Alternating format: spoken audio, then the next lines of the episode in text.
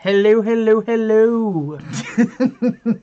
Dude, I'm, look, at, look at my face.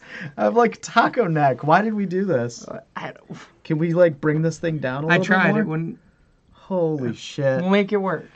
All right, so I'm uh, close enough to kiss Richie. Happy Monday, everybody.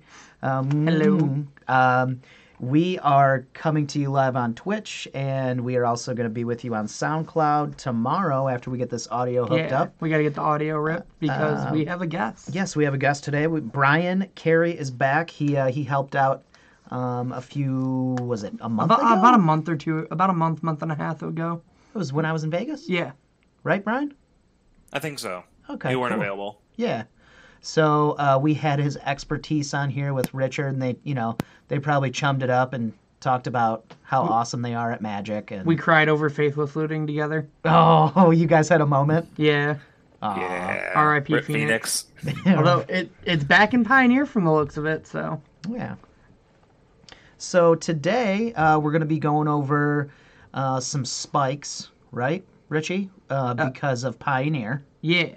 We're also going to be going over The Spike Bryan Carey. the Spike Bryan Carey, yes. Hey, and, that's me. Yeah. That's you. Hey, it is me. And uh, we also have a few events coming up um, that are not going to be limited for those of you that enjoy going to GPs. We actually uh, have some Magic Fest we'll get to talk about next week. yeah, but uh, but first, Richie, tell us about your weekend, bud. Yeah, so uh, my weekend was pretty chill. I had some friends, hung out with them on Saturday.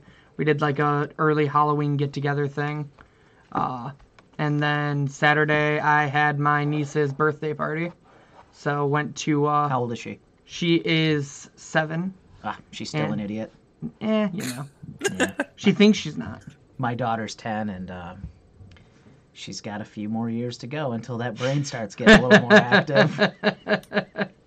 But look, if you ask her, she's smarter than you, so. Yeah. Oh, oh yeah, yeah. She's way smarter than me. Mm-hmm. She cooks better than you, though. Well, she makes she bakes muffins and cakes, and I can't do that shit. Exactly. But my icing looks a lot better than hers. But her unicorns are better. Yeah, they are. It's true. So yeah, what about you? Uh, Oh, you had your first heartbreak this weekend. you shut your mouth. So, You're you, you're officially a real Magic player. God. So this weekend, uh, I traveled to. Uh, Friday, I kind of chilled out. Um, Russ picked up my stream for me um, because I just, you know, I kind of needed it. Uh, I kind of needed a little break on Friday because I had a, I knew I was going to be going into a long weekend. Uh, so I, I have 13 SCG points, right? So I go and I do well in an SCG, and by well, I mean meh, top 32. And Humble brag. so, no, no, no, not even like. Uh, so then I get ten points, and I'm like, oh, I can get a, I can get a couple more points. I'm good enough at Magic. That's not how it works all the time. Um, so I go to a tournament in Indiana, and I think, all right, I'm gonna go drive out, and then I can go and stay with my sister and my brother, and uh, cruise over to Ohio the next day if I don't end up winning this, because I'll probably just take this thing down. Um, so I took ninth at this tournament, and um, when they went to go read the top eight, they read eighth place, and I was not one of them. And I was like, oh no, I didn't make it. So I got really sad. The feels bads. Um, and then I was just like, oh, whatever. I'll just go do some business with the store, and that'll make me feel better. So it did make me feel better. But uh, I did drive back to the um, my family's house, and they were going to a Halloween party. And so I was like, "Ooh, I'll go to a Halloween party for a couple hours." You found the thing you're were you were a real winner at. yeah, I found the thing that I'm actually good at, right? And it's not playing magic. um, so I took myself to Meyer on the way there, and I got myself um, a five pack of men's bikini briefs. Um, and they were extra large, by the way, because I'm full figured. um, if you're listening to this on uh, SoundCloud, you can uh, you can go and check out my size uh, on you our Mom's Basement Games YouTube. Um, so I got a five pack of XLs, um, and then I went over to uh, the Halloween section, and I thought, man, what would be the funniest thing I could come up with? and so it was a between a waffle, a children's waffle, a adult sized bottle of mustard, or an adult sized piece of pizza. And so I said, eh, I'll just get in the bikini briefs. I'll put on the, the small waffle costume, and I'll just show up uh, with that and a, a pair of shoes. and so I got to the first place, and th- I caught, I'd say I caught about three ladies um, staring at my junk, and two guys. They were meat gazing. So, um, you know, and then I went to the second house because we went to two different parties. I went to the second house, and um, I, I caught one girl in particular. Um, she was meat gazing about five or six times. I, she just couldn't even look at my face when I talked to her. I was just like, okay, you know, if, if we're gonna do this, just just let it go, girl. Eyes up here. Yeah, I mean, you could just stare at my nuts while I talk to you. It's fine. so um, they ended up doing a, co- a contest uh, for best costume, and I won. Bryan, I won. Can you believe that? One. Woo! I can. Can't win at Magic, but you can win in the costume contest. I so did. I won. Who's I- the real winner? Here? Yes, that's right. I, I won at the contest, and uh, I got to bed. Um, I got I got to bed by like one o'clock in the morning, Mm. and I had to be up at seven to drive to Ohio to play in that event, and I felt surprisingly good. I was very responsible. I only had like five shots. I wasn't too drunk, and so it was it was pretty cool. So, uh, but I went on Sunday. Um, I lost to a my first round. I lost to a Jund deck that had Obstinate Baloth in the main and Courser Kruphix in the main. Look, we're going back to 2013, Josh. Um, so it was a really tough start for me that day. Um, he also actually what was uh what, Obstinate Baloth. what the defining Yeah. factor was, Bryan, and um, for those of you listening, I don't know if you know that what this card is called. Sh- should I pull it up on sh- on screen no, no, just no, in don't case? bother. It's called Tectonic Edge. And so I was on four mana, you know, and I needed to have one more mana so I could through the breach. Mhm. And uh, well, he Tectonic Edged um, one of my sources, and I proceeded to die because of that. Um, no one plays Tectonic Edge for any of you that probably don't even know what I'm talking about. Um, so it was a real rough start to my day, and then I um, I played against John the next round, a real John deck, and I smushed his dick hole in. Um, and then I lost a um, a close one to what, what was that? You said called? infect. no, not infect. No, that was the day before. um, walking ballista, hardened Hardened scales. scales. Um, game three, uh, I was on the play, and I went generator servant, pass the turn, and I had the pig in my hand, and I had Emrakul in my hand, and turn three, I'm going off.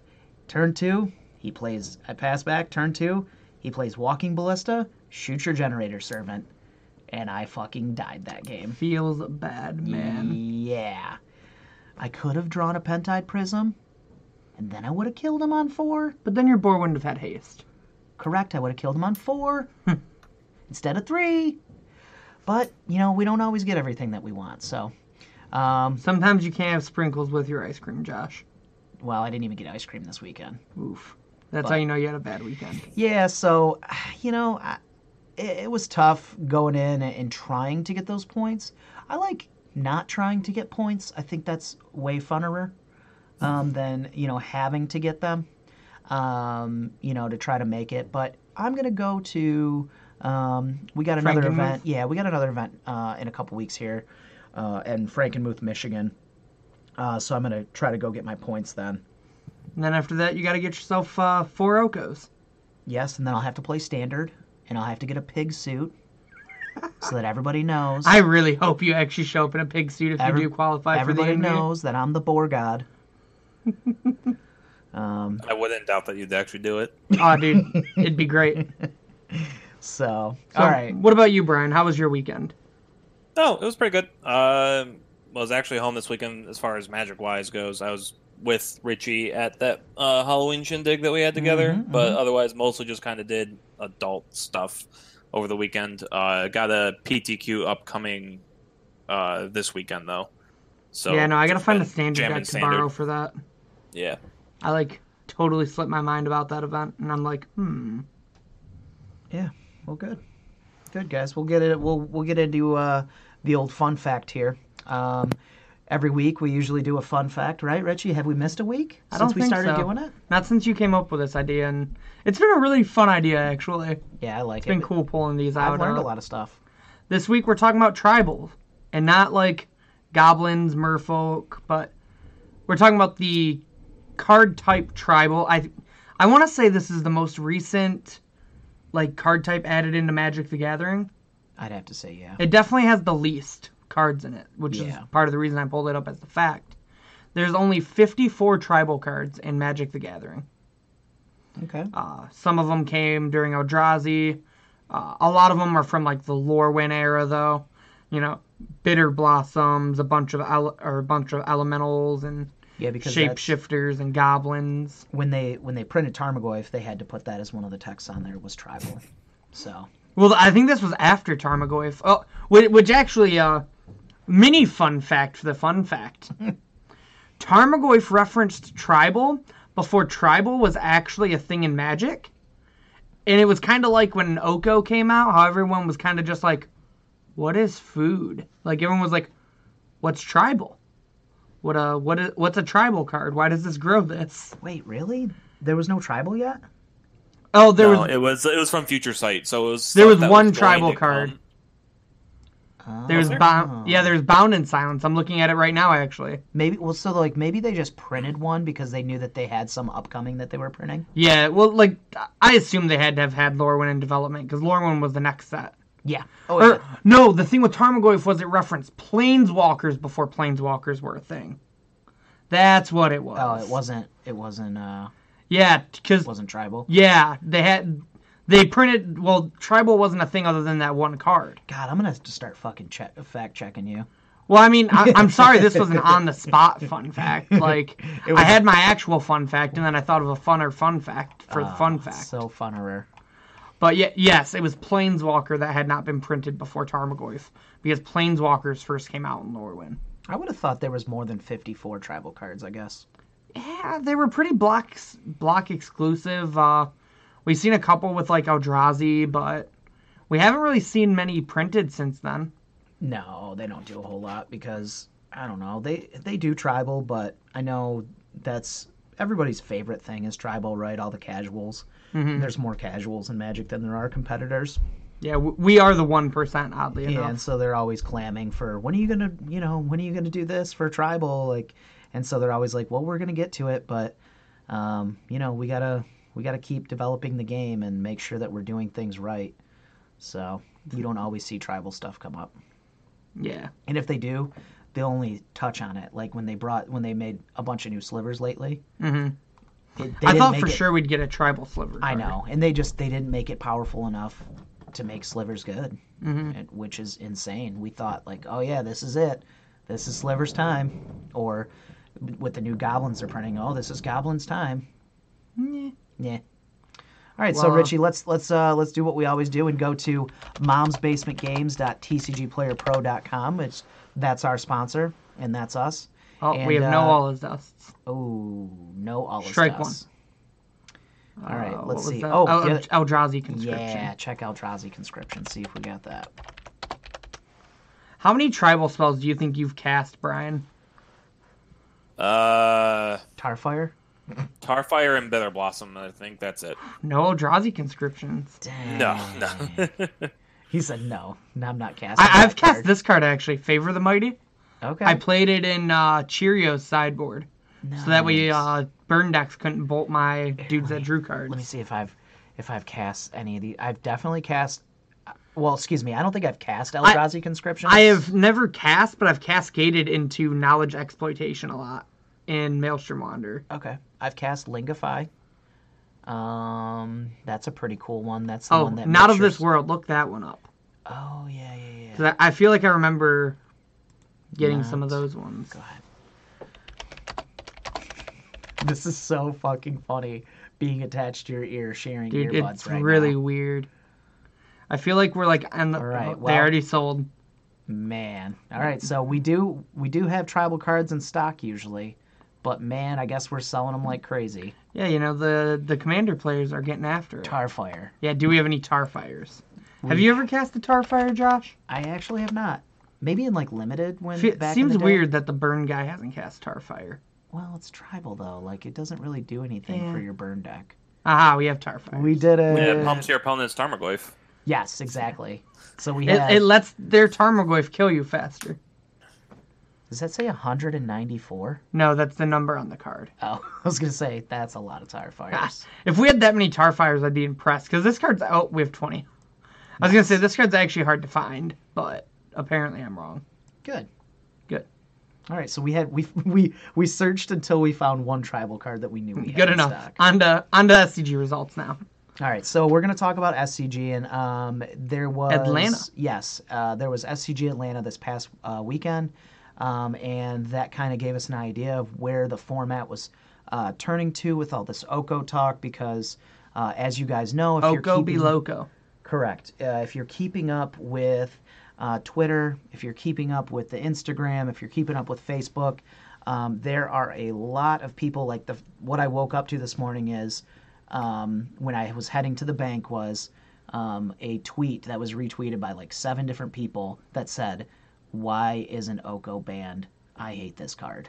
That was what I woke up to today. I'll second that notion. Um, but um, this is going to be a discussion. Um, I guess we can have a mini discussion before we get into this about our, our opinions on on Oko. Because Bryan, I know you have a an educated opinion on this card, also.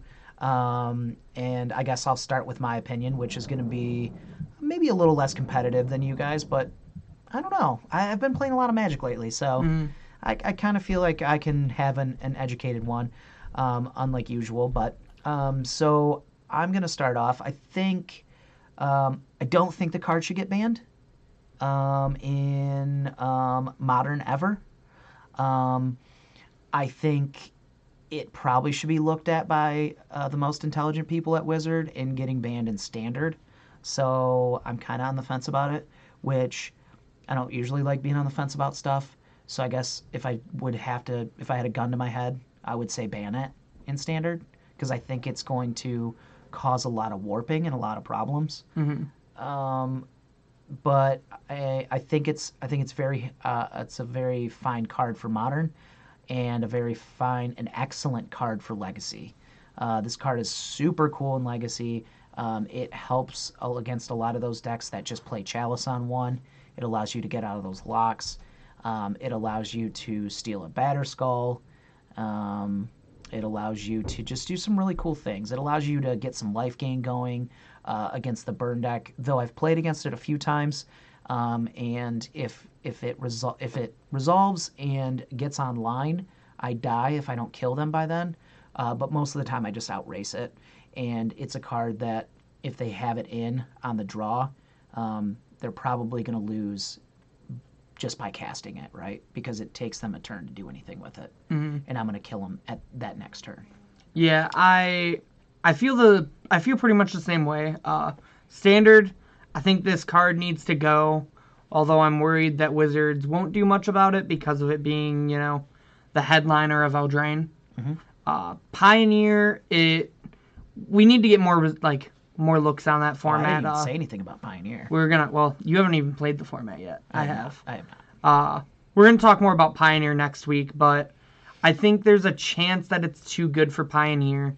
Uh, modern and Legacy, though, and, and even Vintage, I think the card is going to be very strong, and I think it's definitely going to probably be a staple moving forward. But I think the card overall is fine. Like, uh, I'll mention it here briefly before we like get into it when we're talking about results.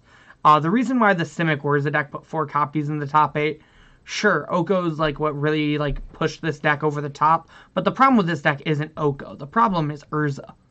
And in Eternal formats, like like this is the first time I can actually say I think Temur is in a solid spot in Modern because of Oko. And I think that's good. Yeah, like- it gives, it gives decks reach, and so Yeah. that's very cool. So I think Oko is fine. I think it's fine for Eternal formats, anyways, besides for maybe Pioneer. But I think it definitely needs to be looked at in standard, possibly Pioneer, and I hope Wizards will do something, but I can't guarantee anything about that. All right, what Bryan, your your turn, buddy. Let us know. Yeah, I I think it absolutely 100% needs to go in standard. Um, I don't think there's any question. I I've seen reports talking about how the green decks are at Cawblade levels right now, which is saying a lot because that was like one what the most dominant standard deck, one of the most dominant standard decks we've ever seen. Yeah. Because like the MCQ that happened this past week on the Arena MCQ, uh, day two metagame was I think it was like sixty four percent Oko decks or something like that. It was over six, like about two thirds. I think that that is absurd. That like this many decks in this kind of a level, like over fifty percent of decks playing this one card is just just Warping. not Definitely with- it- warping. yeah. It's the it's the the format basically. The fact that Noxious Grasp is easily a main deckable card in this format is it's the best removal spell. is really a ridiculous. Well, for those of uh, for Yeah. so those people out there that don't know what noxious grasp is, which I am one of those people, please tell us, Bryan, what noxious grasp is. Uh, one black and one uh, instant. Uh, destroy target green or white creature or planeswalker, and you gain a life. So it is super narrow for only two colors, and it is a four of in main deck of like the top deck right now because it kills Okos in the mirror. they talked about the result at uh met at the M or the recent MC that was Arena, and they said hundred percent of decks that were registered at that event had green or red in them. Yeah. All right, Bryan. So tell us, uh, tell us what you think about Oko for um, Eternal formats like uh, like Modern or Legacy. Have you had a chance to play against that that card in uh, Modern or Legacy yet? Uh, I've played against it in modern. Um, I recently top aided not this past one that just happened in Atlanta, but the one happened previously in Indianapolis. Yeah, you I did, play. Yeah, I did. Um, I did play against it there, but I'm on. I was on burn, so obviously it's really good against me. So as far as the format goes, um, I'm not sure about it in modern. It's probably fine. I can't imagine that this is the things that we ban in one of the things we ban in modern. Um, like I think out of the where's the decks, I think Opal's the card to go, not Oko.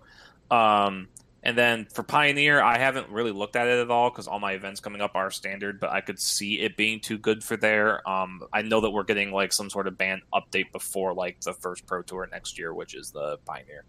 Uh, as far as Legacy goes, it seems sweet. Like being able to like deal with different problematic permanents and the fact that like things like Force Will and stuff already exist to help like help balance everything out. I think that this is just as another card that lets you do that, and um, it's probably definitely fine for Legacy. Probably too good for Pioneer. I imagine it will end up Hmm. It, it and might then, be. It might be. Yeah. Uh, for Modern, I think it's fine now. Um, I could see it end up being a problem, but I, I don't think it will end up. I, I would be very surprised to see it banned. All right, good. So I think we're all I think we're all basically on the same page here that Mhm. um, we think it's very problematic and standard. Uh, we think it is um, pretty solid and modern, and we think it's very fun um, in legacy. And then pioneer, uh, we need more data. So, Yeah. all right, There's only Richie, take like, us in. event. Yeah, exactly. There's only been one event. Before we get Um, into this, I just want to point something out that I noticed. Uh, What's thought I'd bring it up to you. Yeah. There is an IQ this weekend in Ohio Oh, look out! at If- Frogtown. if Daddy wasn't going to be at Eternal Weekend, I'd be grinding those points out. Uh, but yeah, so Grixis Death Shadow actually took the event down, uh, which I'm not surprised to see, when, especially like once you break down and see how much Urza was in like this top eight. I literally don't think Grixis Shadow had a bad matchup. Maybe Amulet Titan can be a little rough, but it's always pretty solid against the like artifact combo decks because it has good disruption in cards like Stubborn Denial, Thoughtseize, Inquisition, while backing up powerful and fast threats like Gurmag Angler or Death Shadow. And you know, they can't turn your Death Shadow into an elk if you stubborn denial it, so Look at that one. That one of fun of. Uh, they played a one of Royal Scions in the main board. This has actually uh, been a lot of lists have been replacing Temur Battle Rage with this card, which I'm not sure if it's correct or not, but this has been seeing more and more play in this deck, and from what I've heard, it's been pretty solid because the deck is already naturally grindy and wants cards in its graveyard for things like Gurmag Angler. Yeah, and I know this deck used to also in the past um, would play um, what's the two for one? Discard a card, blow up an artifact, or do two damage. Kolaghan's Uh, command. Yeah, Golden's they're- Command He's is got like- two on the board. Yeah, so I know that was in the main, um, but maybe this is that one flex spot where they're just like, oh, you know, we can we can throw something cool in there that's that's very good. Um, hover over Royal, Royal Scions. I wanna. Um, so this card, this is an Eldraine Mythic Planeswalker. Uh, it's the Will and Rowan one for those of you that know. Um, oh God, what- what is it? The those Battle Will and- Bond. Yeah, Battle Bond um, characters. So it's plus one for a red, blue, and a colorless. Its plus one is um, draw a card, discard a card, so it's loot. Um, you can also plus one. Um, target creature gets plus two, plus O, and gains first strike and trample until end of turn. So this is really fucking good for your fat bodies like Death Shadow and Gurmag. Yeah, that's why like you've been seeing it over like Temur Battle Rage in some lists. Yeah, um, you know, Battle Rage does uh, give a little bit more reach than this card. Um, It's also not as telegraphed. Well, I don't know if it does give more reach because it ha- it it has the ability to loot. Um, so I think maybe they're think they're TBR gives more reach. This also adds some more consistency to the deck, though. That's what I'm saying. Yeah, I think overall reach, I think the Royal Scions is just a better card, um, but it does different things, right? Um, and then its ultimate is neg eight, so it starts off at five. So you only need three turns to um, to get get its ultimate. Uh, but with this deck, I don't see you going that many turns with this thing on board. No, you, Um, you probably won't. The ultimate is draw four cards. Uh, when you do, Royal Scion deals damage uh, to any target equal to the number of cards in your hand. So that's really cute. I like that. So this is a pretty cool addition. I like to see um, new cards and decks, um, but I like to see new decks playing new cards that are doing well. That's what matters. What's your thoughts on this deck, Brian? Uh, I think Shadow is good. Um, I'm not 100% sure in the Royal Signs. It seems kind of sweet as a grindy element that also helps to burst your opponent down. Yeah. Um, but I think it uh, t- tends to be a lot uh, just a metagame dependent deck. Um, and I think it's really good at exploiting decks that are when, when things are trying to be combo-y because then you're able to just have a fast clock while disrupting them just enough with like Thoughtseize, uh, Inquisition. uh, Stubborn, uh, Stubborn Denial, you know, those kinds of easy effects where you're able to just just need to stop like one major thing from happening, right? Yeah. Uh, But like when things get a little bit more grindy, or when uh, like Faithless Looting was around, I think it had like a bad dredge matchup and stuff. yeah, so it I had a think a rough lot of it- with graveyard decks. Yeah, so I think a lot of it just mostly is meta dependent for the deck um, as to when it's good or not. But I think when it is good, it's one of the best decks in it I by totally a good margin.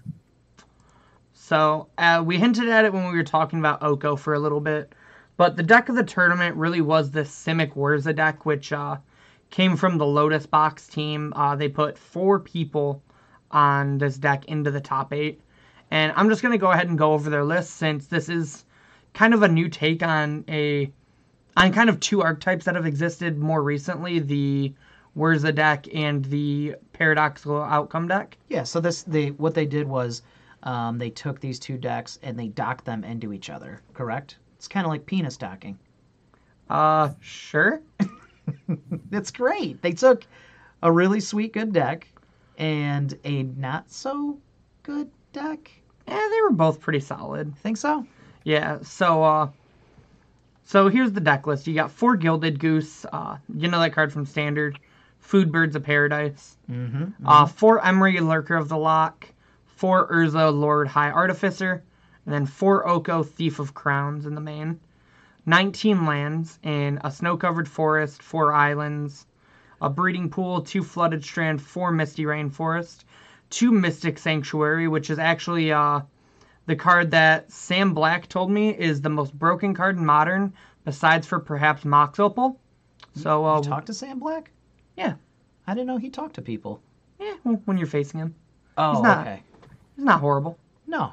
But uh, so yeah, if you can have the two most broken cards in modern in your deck, how bad can it be, right?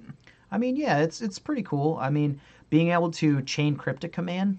Yeah, Um, and that that's actually uh something really interesting with this deck is that they like took the cryptic loop, which is if you have two cryptic commands and a mystic sanctuary, you can lock your opponent out by You just tapping the their team, bouncing the sanctuary, replaying it. Yep. Yeah, so you can just bounce them, bounce and tap the dudes down, and it's a very bad time. Mm-hmm. So then you got two polluted delta, two scalding tarn, and a watery grave to round out the lands. Uh, spell wise, you have an Aether spell bomb, a card draw of Emry, also just like a pseudo removal spell. Uh, three engineered explosives, good for turning on an early Emry or just being good removal. Four Mishra's baubles, a one Sword of the Meek and one Thopter Foundry as the combo in the deck. You know, the thing that really, really wins you a lot of games is when you can get this online. Uh, the two Whir of Inventions really help with the consistency, as well as just Urza himself. Three cryptic commands, as we were talking about, to combo with those Mystic Sanctuaries. Two Metallic Rebuke, which is a really cool addition in my opinion, as just like essentially a one mana mana leak in a lot of times in this deck, because you're gonna have two artifacts in play that don't do anything, so you can feel free to tap like your Thopter Foundry or maybe your Construct off Urza, a Spell Bomb, things like that. Uh, your four Mox Opal, which you're not going to play an artifact deck without four Mox Opals, and then four Arcum's Astrolabe as just solid mana fixing and really cheap card draw.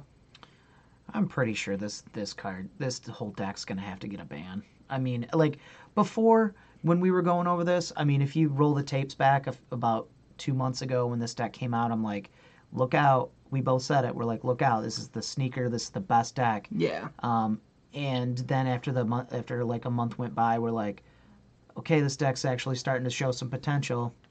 Uh, Ziggy Stardust says, "Howdy, howdy, Stardust. How's it going?" Hey, what up? Um, so, uh, and now that I look at this deck, I'm just like, Jesus, this thing needs a ban. I mean, uh, what are you thinking on this one, Brian? Talk to us about this Uh, deck because this deck's fucking absurd, man. Yeah, this deck is really solid. Um, I think that they definitely had a very good build for it. Um, they obviously put a lot of work into it and came up like to come up with a lot of different like individual numbers for the deck to know what they like. They had to do some digging to find Metallic Rebuke, but I actually think it was a good call. Yeah, Zan's a genius Um, when it comes to deck building.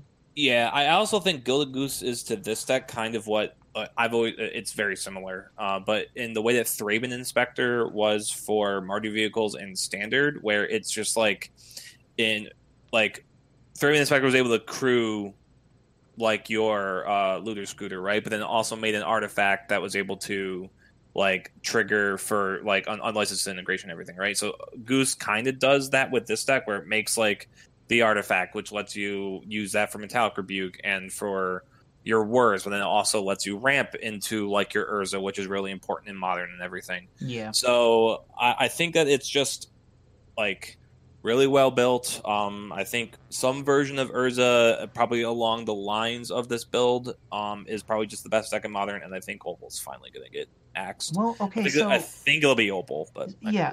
So now, uh, what if we don't get rid of Opal? What if we just get rid of Urza, right?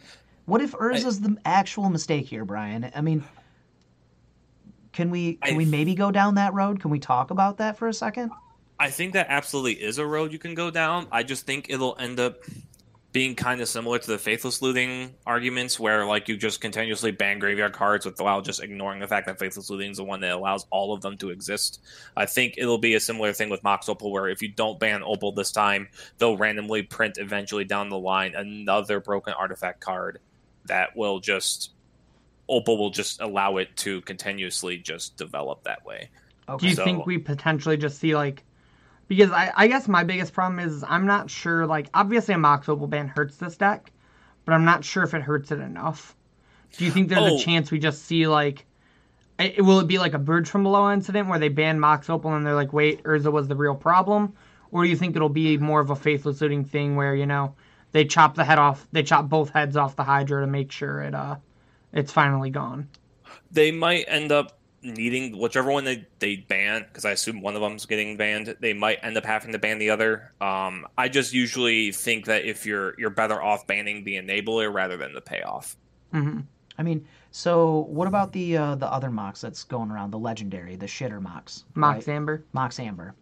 Um, now, let's say we do get rid of Mox Opal, right? And it's like okay, yay, we finally got rid of it. It was it was oppressive, um, and then don't you just slot in Mox Amber here?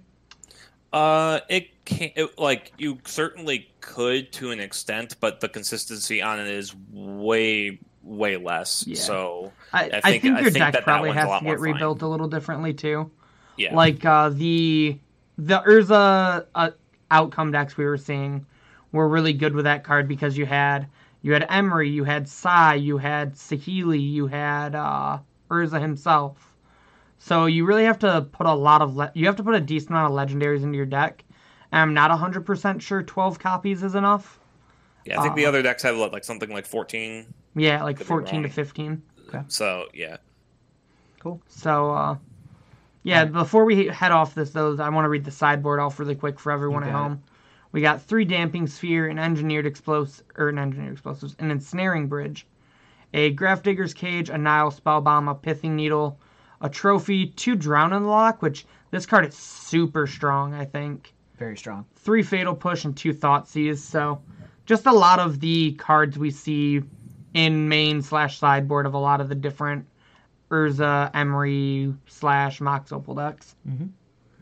Uh, was 14 to 16 on a math article for Mox Amber, Okay. is what Ziggy was saying. So Ziggy's uh, telling us that there is 14 to 16 legendary, um, legendary permanents, correct? That are going to that you're going to need to have uh, to make the math probably pretty close to use um, Mox Amber. So I guess they would have to change things around, but uh, it still would be possible because at that point there's 12 in that build. hmm So, So, probably throw a couple size or something. yeah, I just main. feel I just feel like uh, not getting rid of just getting rid of Mox Opal might not be the exact answer. Mhm. You know, it might because it might need both. I could Yeah. I, I could see that. yeah, I just I don't know if that's going to be the answer 100%. All right, Richie, take us through the rest of this top 8. Yeah, so Amulet put a top eight in to probably nobody's surprise. This Austin is Collins with Amulet? Mhm.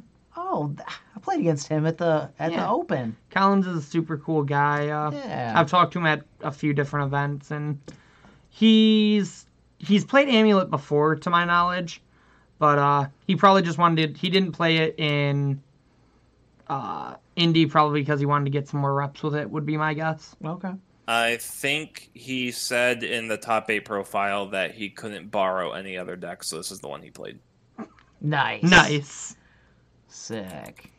I like it. Uh, and then we had a devoted devastation deck top eight, also with uh, three once upon a times instead of playing like any extra. Like chords and stuff. Or yeah, Cocos? or uh, like they were playing the Stoneforge package for a little bit in this deck. Yeah, it's just uh, not good enough. They have an Oko in the deck because you know why not? You're blue and green. Yeah. So Everybody's trying it. They're splashing it. Yeah. Brian, are you thinking about um, with your um, new burn list that you're talking about? Are you thinking about splashing for Oko or what? I mean, it's Broco, man. Oko be Broco. Look, man, you just play four Gilded Goose, four Oko, and you'll be fine, right? Yeah, because then you got artifacts. Yeah. Sick. Uh, and then the the um, the other deck I really wanted to talk about from this was uh, this Crab Vine deck that people have been playing. It, it's basically the what's left from when Hogak was a deck. Uh, I think this deck's really sweet. I think there's definitely something here. It uh, it's something I I need to try on stream at some point because, man, if the card Vengevine's playable, I I need to I need to know. Listen, we we need you to set tickets on fire, okay? At least every other week, and we need you to play some Vengevine. Hell yeah, If you're gonna set them on fire, you set them on fire in style, and this would be it. dude. Because this Vengevine. deck looks awful to me. Oh no, dude! This this deck looks like a masterpiece This to is me. this is litty titty for you, huh? Heck yeah. Okay. What? Uh, what? How do you feel about this deck, Brian? Uh, I think I think there's something. I just I don't know. I've always thought that Faithless Looting was too key to these. decks. Brian, tell the truth. Tell him it's a pile of shit. Look, No, I I don't think it's a pile of shit, but I also don't know if it's really like upper echelon for modern. that's fair. That's fair. We'll uh, we'll find out. I'll I'll do some Oh, we'll- research. oh, we'll find out, I'll, uh, right? I'll get some research going in. Don't you worry. I'll find out when we're missing 11 tickets Look, from the man. Uh, from the account. It's no different than you or Aaron playing on a weekly basis. So, Fuck you, guy. but yeah. So uh, the next thing we have is uh, the modern challenge. And uh, wow, would you look at what took first in the modern or not challenge, modern classic? Okay, hold on. Eh, I'm gonna I'm gonna you know take a little dig at you real quick, so don't get upset. You played Yeah, I this. beat I beat this guy at the Open where I top eighted. Was he Last time playing I Delver? top eight. No, he was playing uh, Shadow. This was Oh. I actually had an on camera feature match. oh, Okay. nice. Oh, nice. Yeah. How was he as an opponent? It's cool. Cool. Um, so Richie, you played this deck a few weeks ago. This is a way. This is a different build to to like just asterisk that. Oh, oh. Like I'm. okay. I'm in I to try you. this deck again. If Delver of Secrets is playable in modern, goddamn it, I'm gonna play Delver. Listen, I w- and I'm just gonna quote you here, Richie, when you said this deck sucks dick, and it took first place in the classic. Well, no, no, no. I did not say this deck sucks dick. I can pull up the Ross Merriam list because that was the deck that did not feel good to me. two S's. I'm just gonna go to SCG and find his article. It works the same way. Okay. Wait, you don't have premium. Damn it. Why would I have premium? This is all. Uh, premium is just Brian. Uh, I think you'd be on board with this. SCG premium. Brian has SCG premium. I know. I do have premium. Okay, but so I think he's on my side on this. I don't know. Um, but it's propaganda. It is fucking propaganda, isn't it?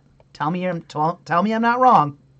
I don't know what you mean by propaganda for it. Okay, so let me um, let me take you back to uh, 1947, right? During No, the- I, I get what propaganda. Is. Oh, okay, okay, good. Like, So each week they're gonna tell you, "Hey guys, this is the sickest deck right now in modern, and this is the deck I'm gonna be playing." Or if I were going to the tournament, I'm gonna play this deck. And that person that writes that article doesn't even have intentions of playing that deck, nor do they think that deck's good. They're just writing for content. So that's why I mean it's the SCG propaganda machine. uh, I would not agree with that. Okay, tell me, tell me what you think about uh, premium. I want to hear it. Well, I think that premium is just their way of being able to pay their writers. Uh, I mean, it is a paywall, but it is just a way for them to um, be able to generate, you know, revenue. Um, but I think that a lot, most of the time, people really do try to write honestly whenever it comes to articles and Okay. whatnot. They might not actually end up playing the deck and whatnot. Yeah, and like the article I was trying to pull up, Ross literally talked about like how the past two tournaments his deck, like decisions have been dog shit. Okay. Yeah, like, and, and plus, like, you might have an article come out on Wednesday and then get new Friday, so you make it like the new information that comes around. Magic moves extremely fast, Mhm. um, but I, I don't mind paying for content, especially when it comes from a lot of creators on this site in particular. That I really respect what they have to say, like such as Jerry Thompson and Brad Nelson. Yeah, Um, I, I, think uh, most of the time, a lot of the information that they give is valuable, and I don't mind paying for it. Um, All right, so give me a percentage on propaganda then. Is it like 10%? I, a propaganda would be like to like. uh, Do you just mean like a clickbait versus Yes. rather than propaganda? Yes, like obviously everything is clickbait, but that's gonna be whether or not there's a paywall or not. Okay, I got you. Gavin wants to know who's gonna win Worlds now that TL's a dumpster fire, Brian. Uh, SKT, SKT's gonna win. Well, first of all, G two. first of all, guys, you need to Let's go down. Europeans. I'm 30 I'm I'm 36. What's TL stand for? Team Liquid. Okay. And uh, what are we talking about? League of Legends. Okay. Good. Moving on. All right. But yeah, so uh, I'm I'm hyped to try this deck. Hopefully, this list will feel better. Uh, I like the Deprive Mystic Sanctuary combo of, you know, picking up your counter spell and putting it back on top. I so I have a Uh, question. this deck has here. four Force of Negation in the main, which I think is very good. Okay. I think I think you're correct. I think four force of negation is excellent. Um, why is everybody playing two magmatic sinkholes? Why isn't it one? Why is there two in each list? Do you really have the ability to delve that much? Yeah, I mean, like, It's like two. It's like uh, two murderous uh, cuts. You know, back in the day. I just don't. I just feel like the you have more power to fuel it because of like it, it's a lot different than like in standard because we have powerful one mana cantrips and opt-in serum visions Okay. and you also have like more cheap spells so you also have more fetch lands that you can actually play Sure. like this deck's on eight fetches that are on color for the most part Mhm. Okay. So I think it just uh, you can just support two delve spells. Like I know, back in the day of Phoenix, you were able to play uh, like two set adrifts typically, and I think it's like pretty much in the same sense. I gotcha. All right, Um, so well, yeah, in Phoenix too, you also like usually only played one, but uh, you also used your graveyard more. In this deck, once your stuff goes to grave, it doesn't really matter. Yeah, the only Um, things really whereas like bef- Snapcast. before you didn't want to delve your faithless lootings or your phoenixes or whatever, right? But now in this deck, there's once something's good grave, it it it's better off just being in exile. okay. Mhm. Yeah, so that's uh that's what won it. Pretty pretty exciting. Okay. Uh, two more Simic Wurza decks in second and third. okay. Go ahead. What were you about to say? Um, no, go ahead and finish out the top eight. Uh, Grixis Shadow took fourth, so kind of seeing a run around of uh, what we did in the top eight of the Open there. Uh, fifth place was this Jund Goblins deck, which the Ju- the reason why they're splashing green now is for Grumgully. This one was also playing Once Upon a Time, which, uh, you know, if you can, why not? So you got to explain Grumgully because people don't know what this is because I didn't know what it was. Well, Explain the so combo. Grumgully is a red, a green, and a colorless for a 3 3.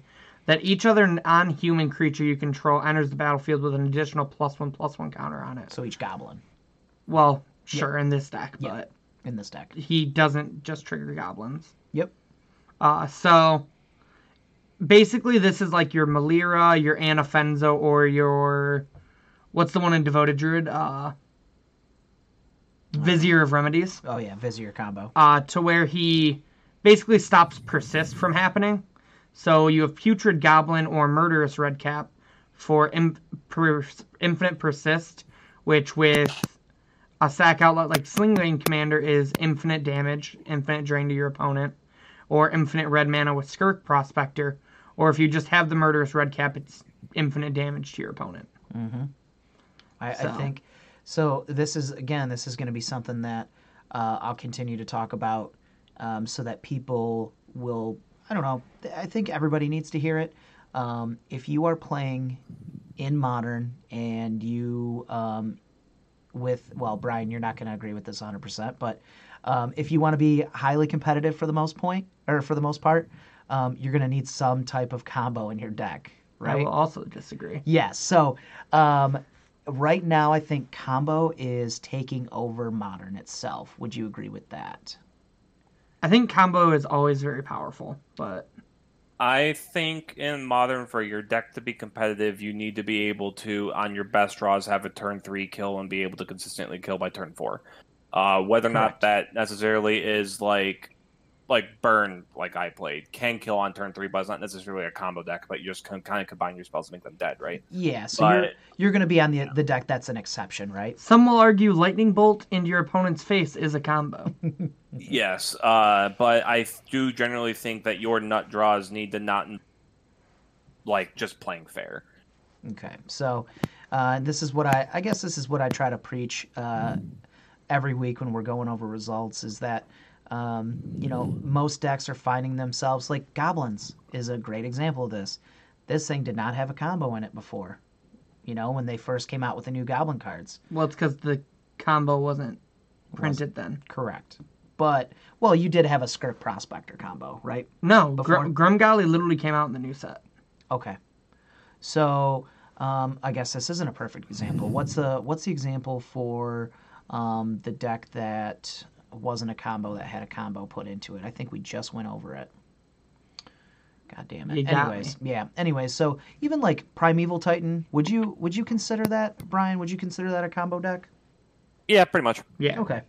Yeah. So it's doing something similar um, to Burn, where it's just trying to kill you on three or four, but it's not an actual combo deck.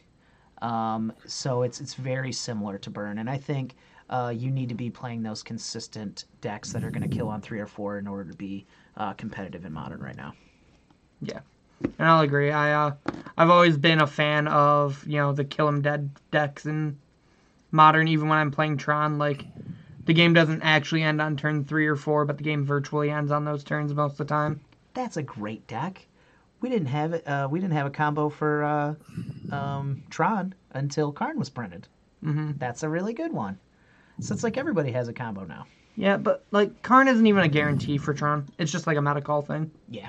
But that that's actually like the really interesting thing with Tron right now is like there's so many medical cards you can play in Tron between like Karn, Once Upon a Time, Relic, Dismember, Thragtusk, Which member? Dismember right here. Oh yes. But uh, so going back to the top eight, we did have a Tron deck top eight here. We had. How are you gonna eat on stream while we're doing a fucking podcast? It's a it's a cream fucking filled donut, Richard. Give me a break. it, it- this is a podcast. this isn't a Wendy's. Brian, can I eat right now? Can I eat a uh, Can I eat a donut? Oh, please do. Thank you, God damn it, Brian. Richie. fucking Hitler killing me. But uh, so we have Amulet Titan in seventh and Wurza again in eighth. Uh, Jund got ninth. Uh, deck close to Brian's heart, which we'll get to Brian's uh, you know, success in Magic in a minute. But I know you played a lot of Jun back in the day. Uh, Yeah. Rather that was the bit. for better or worse back then. It was for the better back then. It had a good twin matchup. Now, uh, now you've learned. You just need to I've I've, I've learned. you need to kill him. Dude, the Burn Jun matchup is still really rough. So don't even tell me you're just gonna kill him because that deck is still Jun is good, right, Brian? Uh, um. My friend Gavin isn't playing Jund. So. okay, give us um, give us your top twenty decks, or no, let's say top fifteen decks. I don't want you to list them, but would Jun be in your top fifteen decks for competitiveness in Modern? um, sure. Okay, thank you. Sega's ripping on you. He said first pizza, then a donut. You know what, Ziggy? Get off my fucking back, man. All right, with uh, with that, we're gonna move on to standard though. Where oh wow, look, four Sultai Food decks in the top eight. Uh, fuck this card for uh, lack of a better term. And by this card, Oko, Oko, fuck Oko. it's Loco, man.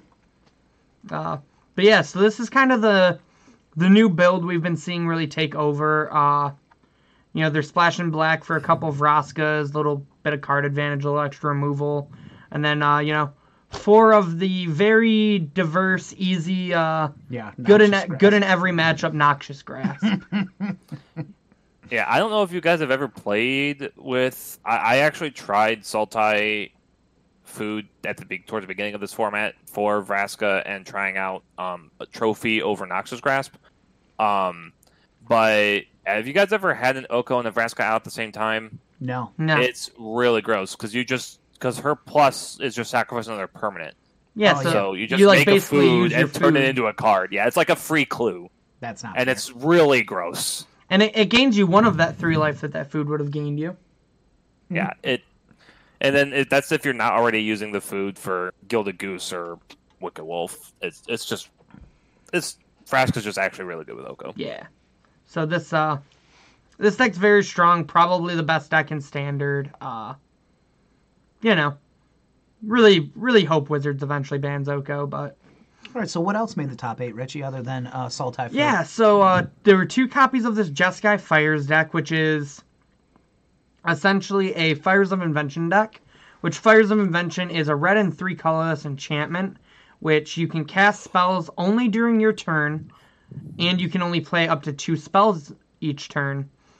But you can cast spells with converted mana cost less than or equal to the number of lands you control without paying their mana costs. And- So you use things like the Cavaliers, which have really good ETBs. Like this one uh, lets you look at the top two cards and put them back in any, or draw three cards and then put two back. So Brainstorm. Okay. Uh, Cavalier of Flame is a six-five that for two red or red and a colorless you can give your board plus one plus zero in haste. Okay. And when he also enters the battlefield, you discard any number of cards and then draw that many cards. And when he dies, he does X damage equal to the number of land cards in your graveyard. And then you also get to use Fave, which is very strong, to basically tutor up any of the non creatures in your sideboard, uh, even like Casualties of War, which you can't cast. Uh, you can cast through Fires of Invention, so That's neat. basically this is like the trying to go over the top of the over the top decks in this format. Yeah. Uh, drawn from dreams is basically dig through time in this deck. Uh, so Okay. yeah, this is this is what control is really like having to look like in the format right now. Go big or go home. Mm-hmm. Okay. So we've got Jeskai Fires, we got Sultai Food, and we've got uh, Rakdos There was a Rakdos Aggro. aggro deck, which was this is pretty much your traditional like Rakdos aggro deck. Uh, there's not many like Nice it's one. it's just trying to get get them dead, you know. This Uh, is just Rakdos Aggro. This deck has 35 elks in it, so you know. it does for creatures. hmm Very cool. Uh, I I'm sure this deck is fine, but I could not see playing this deck in an elk format. Probably not. I'm really surprised that they're not running Embercleave at all. I mean, I Yeah, I that the aggro so that's actually the thing I've been I've been testing that like Mardu Knights stack that came out of the MC, and I've been liking it a decent amount. So I was pretty surprised not to see Ember Cleaver because uh, Ember Cleaving and Rotting Regisaur kills pretty fast, just 14 them real quick. really, really fast. Cool. It's actually uh, And six sixteen, right? Because it gets to plus one plus one. oh yeah, yeah, it is plus one plus one. I thought it was an eight for some reason, but I couldn't remember where. Uh, and also, if you Ember Cleaver your elk, it kills Oko. Okay. I mean, you guys are definitely speaking Spanish right now because you're talking about standard cards, and uh, I don't know what you're talking about. yeah, and uh, so the last deck that got into top eight is four color wolves. This is uh, just a different Oko flavor. Cool. You know, sometimes uh, instead of sprinkles on your ice cream, you want cherries. So Nice. This person brought cherries, but unfortunately got beat by the sprinkles because, let's be honest, sprinkles are better than cherries. All right, so I, I have a very good idea for next week. hmm Um, I know you got to drive home after the podcast, but I'm going to do some boozing next week. And every time we say Oko, I'm going to take a drink of alcohol. This is just going to be like the Hogak thing. I can't confirm, like, I can't allow you to do that because I can't have my boss die. Unless you, like, say I can take over the company, then I might. It, it'll just it'll just be beer. It won't be liquor or anything. But each time, so if you guys want to stop by next week, and you're at home, you know, in in uh, the safety of your own home, you want to have uh, about a hundred drinks of beer with me. Um, we'll probably be doing that next week, talking about Oko. So feel free. Yeah, and so uh, the one other deck I re- I like want to talk about for a minute is Zach Allen's Four Color Fires deck. This is basically like the Jeskai deck, except a little more Super Friends heavy, uh, and a little bit more e- earlier interaction. And I actually, I want to I want to message Zach. I'm gonna message him after the podcast because I want to get his opinion on this deck because this deck, this deck looks sweet to me. Okay, so What, it's uh, basically just uh, four color Super Friends. Yeah. What do you think of this deck, Bryan? Uh, I think uh, he's a teammate of mine. I think he's a crazy person. Uh, but he's really good at deck building, and this deck looks really interesting. I'm not sure how good this is compared to the other fires deck, but adding the black to it make um, is um, gives you a lot of diff- like different avenues of ways to attack uh, the Oko decks. So I um, I know that he likes sometimes of different builds of popular decks. Like there was the one team event earlier this year where he played standard and he was on the uh, the Sultai Golos deck, not the Bant Golos deck, for Yeah. example. Um, And like he played, he, He- had a top eight with Esper control. Uh, When I think a lot of people were on blue white at that time.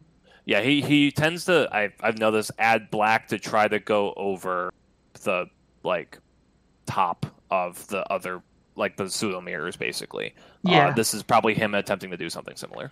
And it was actually funny because, like, when I was looking at these results earlier, I was thinking to myself, like, man, because I'm trying to get prepared for the invitation. I was like, if everybody's main decking Vr- or uh, Noxious Grasp, is there a playable Grixis deck in this format? And I was like, probably not. And then I seen this, and I'm like, maybe I'll register some Nicol Bolas's. Nicol Bolas seems really really. Nicol fun. Bolas is sweet, and he's an Oko when your opponent has an Oko. Yeah. Yeah, he's a uh, he's an elk. He's not an elk. He's not an elk, but he Only he artifacts or creatures are elks. Bolas is too badass to be an elk. Yeah, Bolas is sweet. So yeah, uh, the re- other decks in the top eight, we just see like a little bit more f- uh, Jeskai Fires. We see this Golgari Henge deck, which uh, I'm I'm pretty skeptical on. I can't see myself registering the Great Henge in an Oko format. Uh, just seems like a lot of work for an elk. Okay. Kind of kind of the same problem the Rakdos deck has, in my opinion. Then we see a couple more Oko and a couple more Fire decks to round out the top 16. So that looks like standard. So again, guys, if you're gonna play some standard, do yourself a favor, buy four copies of Oko. Uh, Gavin says in chat that Allen said the deck was not good into the green. So, probably not a good choice. Okay. Allen probably got ninth off the fact that he is Zach Allen. Okay. Yeah, good. he he's just kind of out muscles his opponents. He's just really good at this game. He had three SCG open top eights in a row. Which, uh, Like, oh, that was going to this be my fun fact for the week. Okay. Allen was tied for the most consecutive uh, SCG Open top eights in a row. Oh, okay. With who? Uh, that uh, I'm there's not. a f- there's a few others. yeah, I th- believe. there's a couple that he's tied with.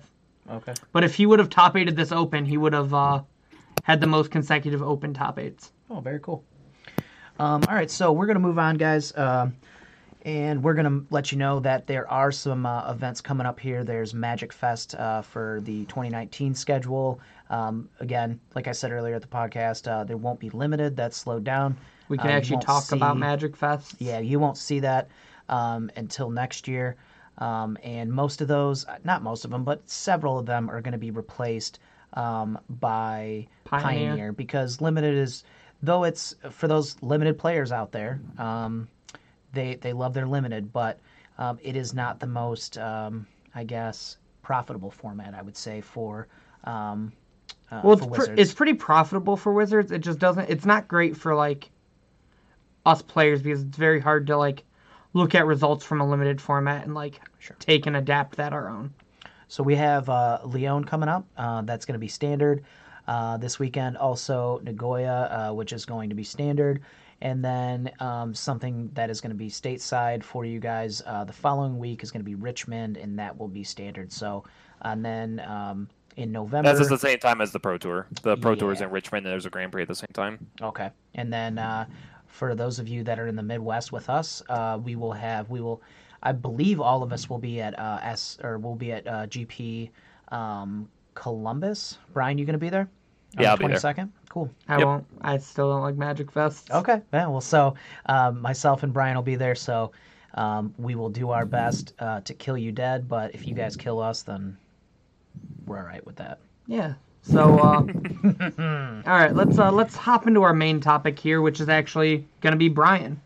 Hey, Uh, Bow, bow, bow, bow. So yeah, we what I pulled up here is I just pulled up a quick MTG Goldfish results history of, you know, Bryan's major events because a couple weeks ago you had, uh, I would say your biggest accomplishment, correct? uh, I would say second. I think that making the Pro. You think making the PT is uh still higher than top eight and open? Yeah, I, I, I would say so. That that was at least for my goal.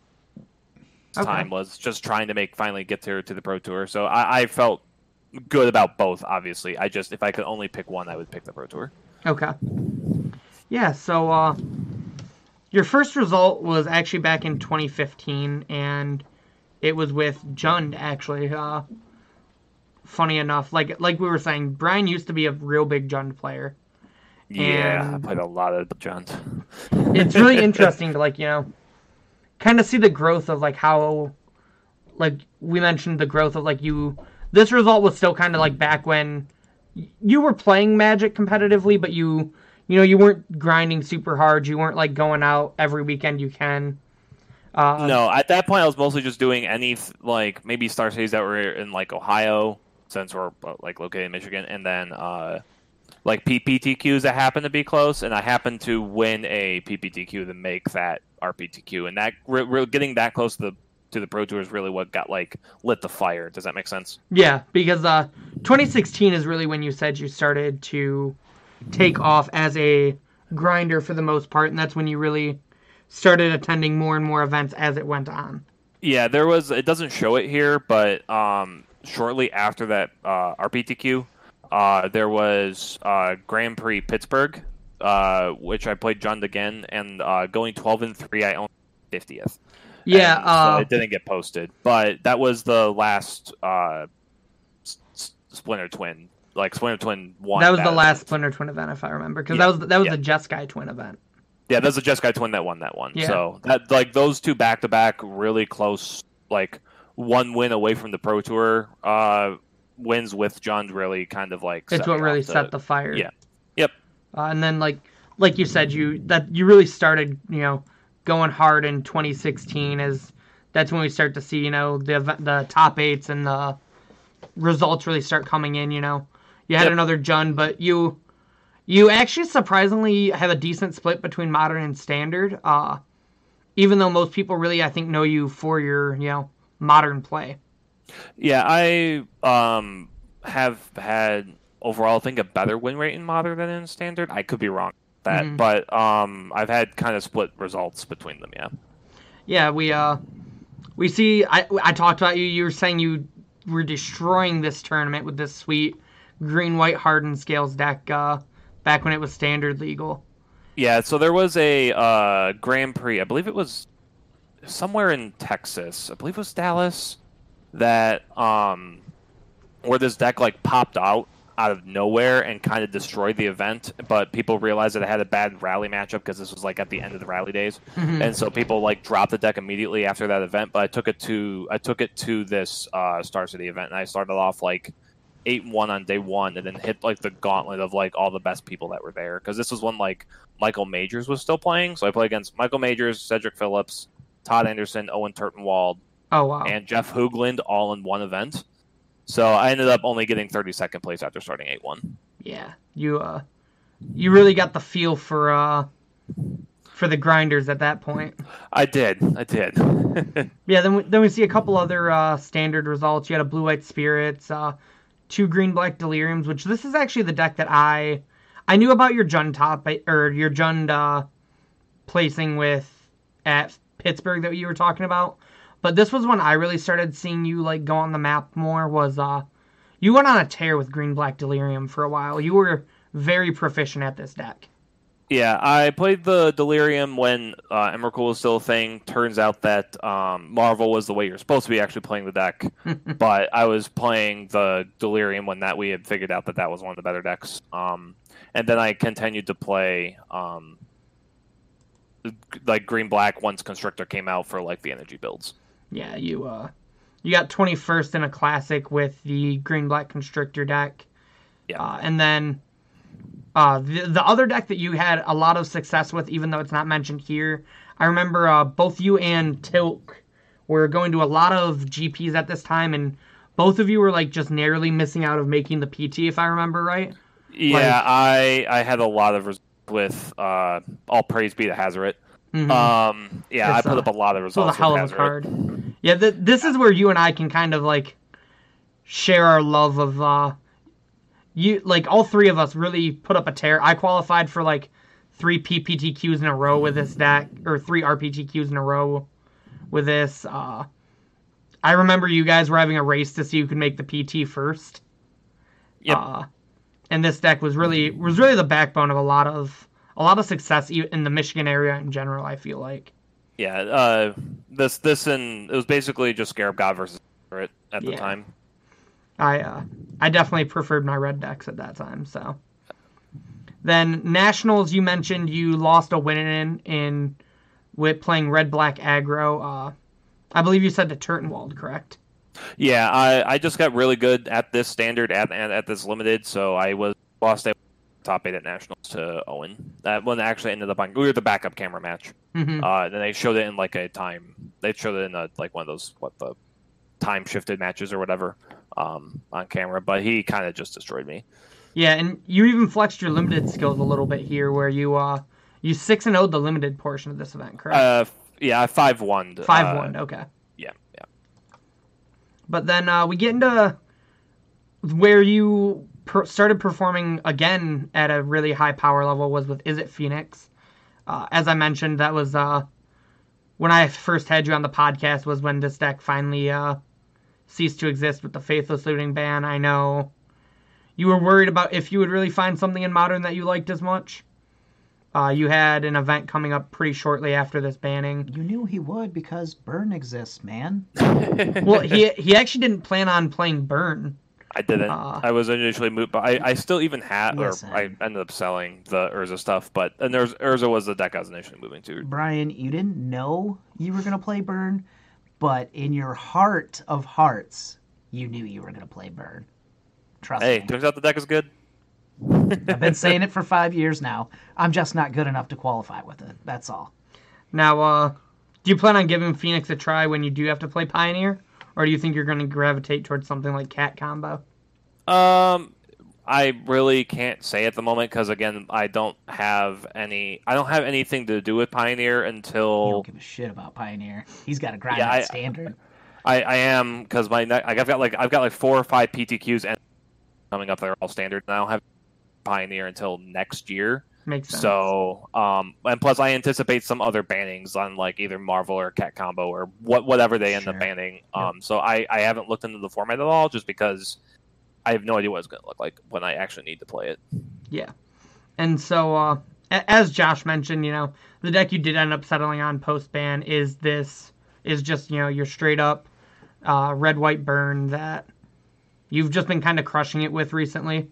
Uh, Yeah, I had a uh, PTQ top eight here locally, and got top eight at top four even at the Open.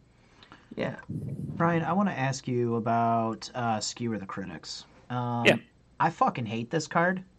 Um, to you know, for a lack of a better phrase or words, uh, can you tell us how much you also hate this card? Uh, I initially, after playing the deck, agreed with you. I've actually my my opinion on it's actually changed a lot. Of course, it's it is very it is a very good card. It just is not. It's not what you want it to be, and that's why I hate this card. So tell us about Skewer. Uh, so I think that I think what people might not do enough with this deck is Mulligan, because I can I could say honestly at the event that probably upwards of like eighty percent of my games because of um semi aggressively mulliganing, I had a turn one creature Okay. like like So- almost all the time. So when you have the turn one creature, basically like all the time because the London Mulligan allows you to do that, yes. you just always have skewer on, now, and so I don't mind it so much then. Bryan, I want to. I would like to direct you to one of our YouTube videos where I get flamed. Um, there was a gentleman that had flamed me probably about a month ago and said, "I I watched your video on Burn, and you. I do not understand why you mulligan so much. Please stop." He said, "I've been playing Burn for a long time. Please stop mulliganing so much. Uh, we we cannot mulligan that much because um, we are at a disadvantage already." And so my theory is you need to mulligan to have repeatable damage. And this is what I always talk about to people is if you don't have repeatable damage, you can't beat an infant with this deck, right? So you need Goblin Guide, you need Swiftspear, you need Eidolon, right? Or in uh, Legacy, there's what we have, what we call payoff cards. And those payoff cards are Price of Progress and Fire Blast. Um, those do anywhere from four to six to even eight damage sometimes, right?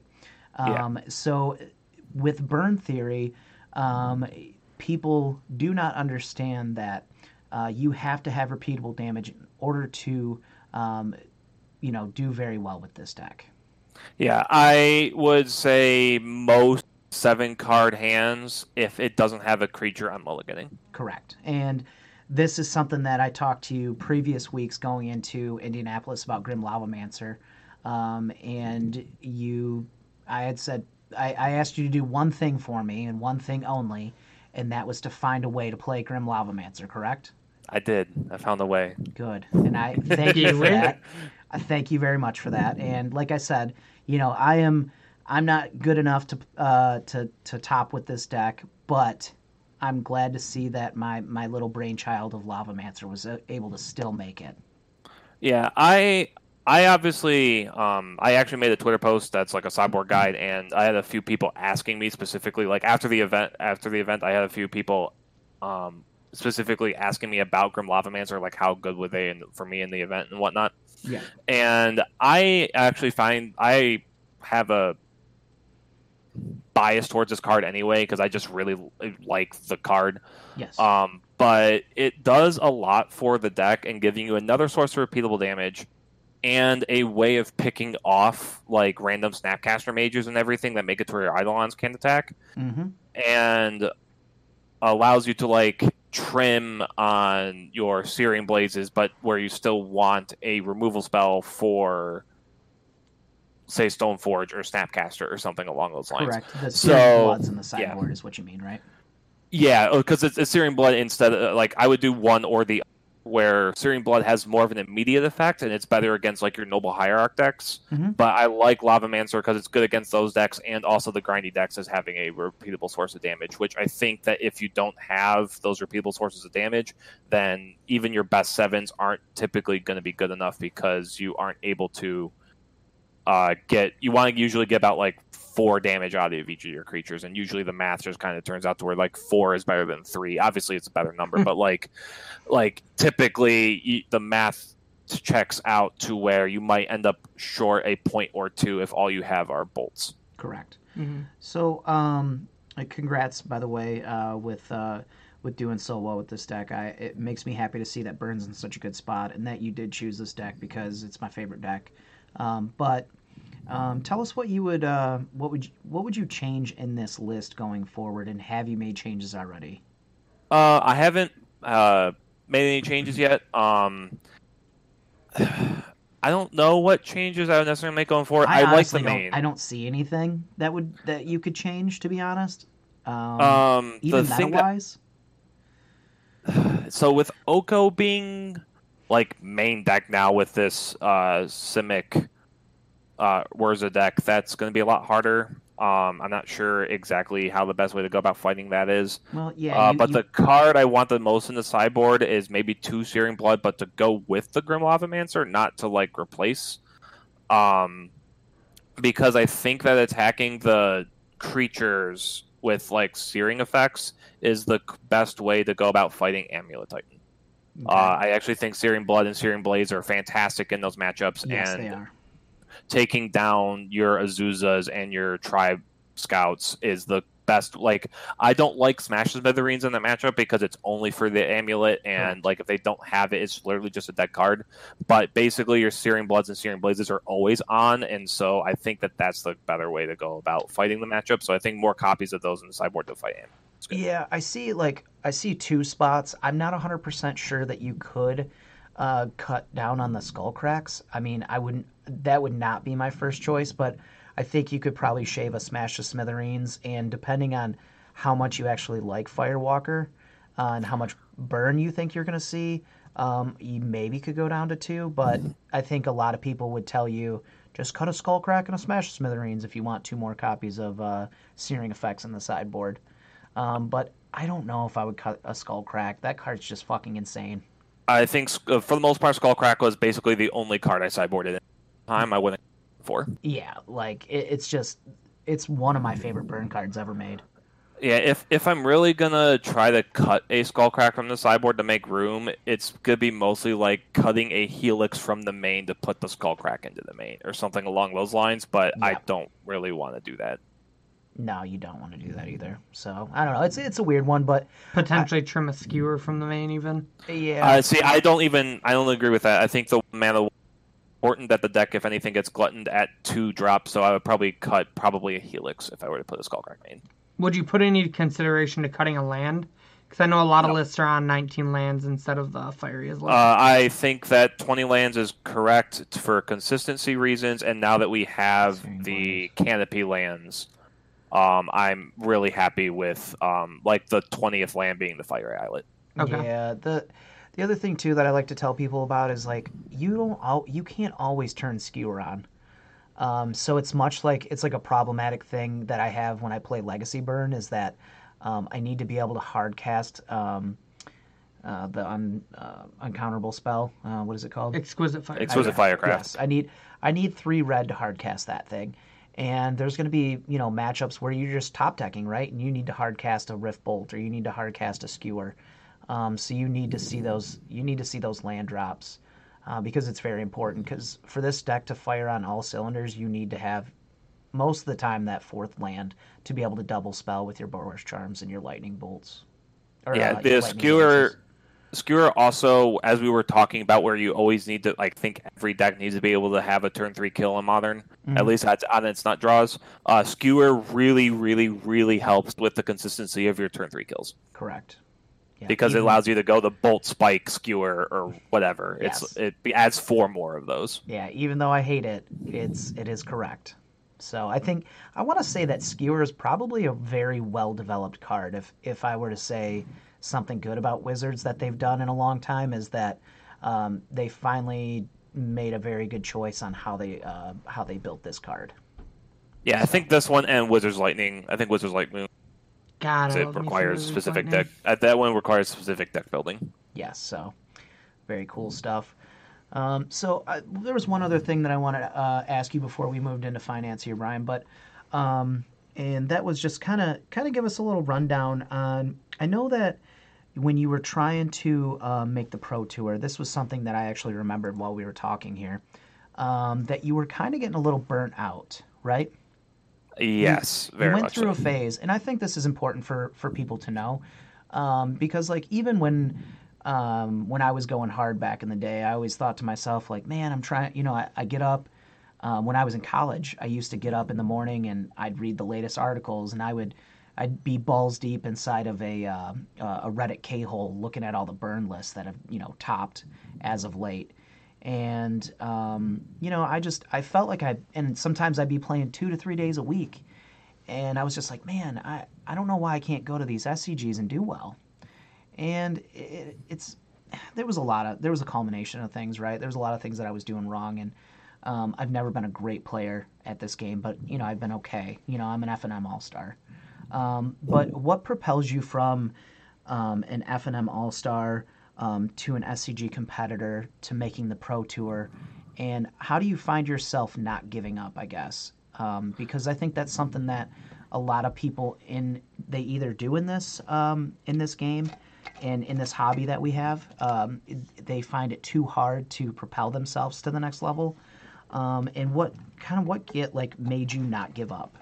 So tell us all Um, so in terms of not giving up, really a lot of it was is the community. Like it, this is the thing that I consistently do on the weekends, rather than just always just go to work, come home, eat dinner, go to sleep, go to work the next day. I have homework, quote unquote. I have something I enjoy doing. I have something I always have something to work on and get better at, and then also have people to do it with. Like the Magic community is great for getting together for road trips and all of that. So that social aspect is what really has kept me going as far as uh, never giving up.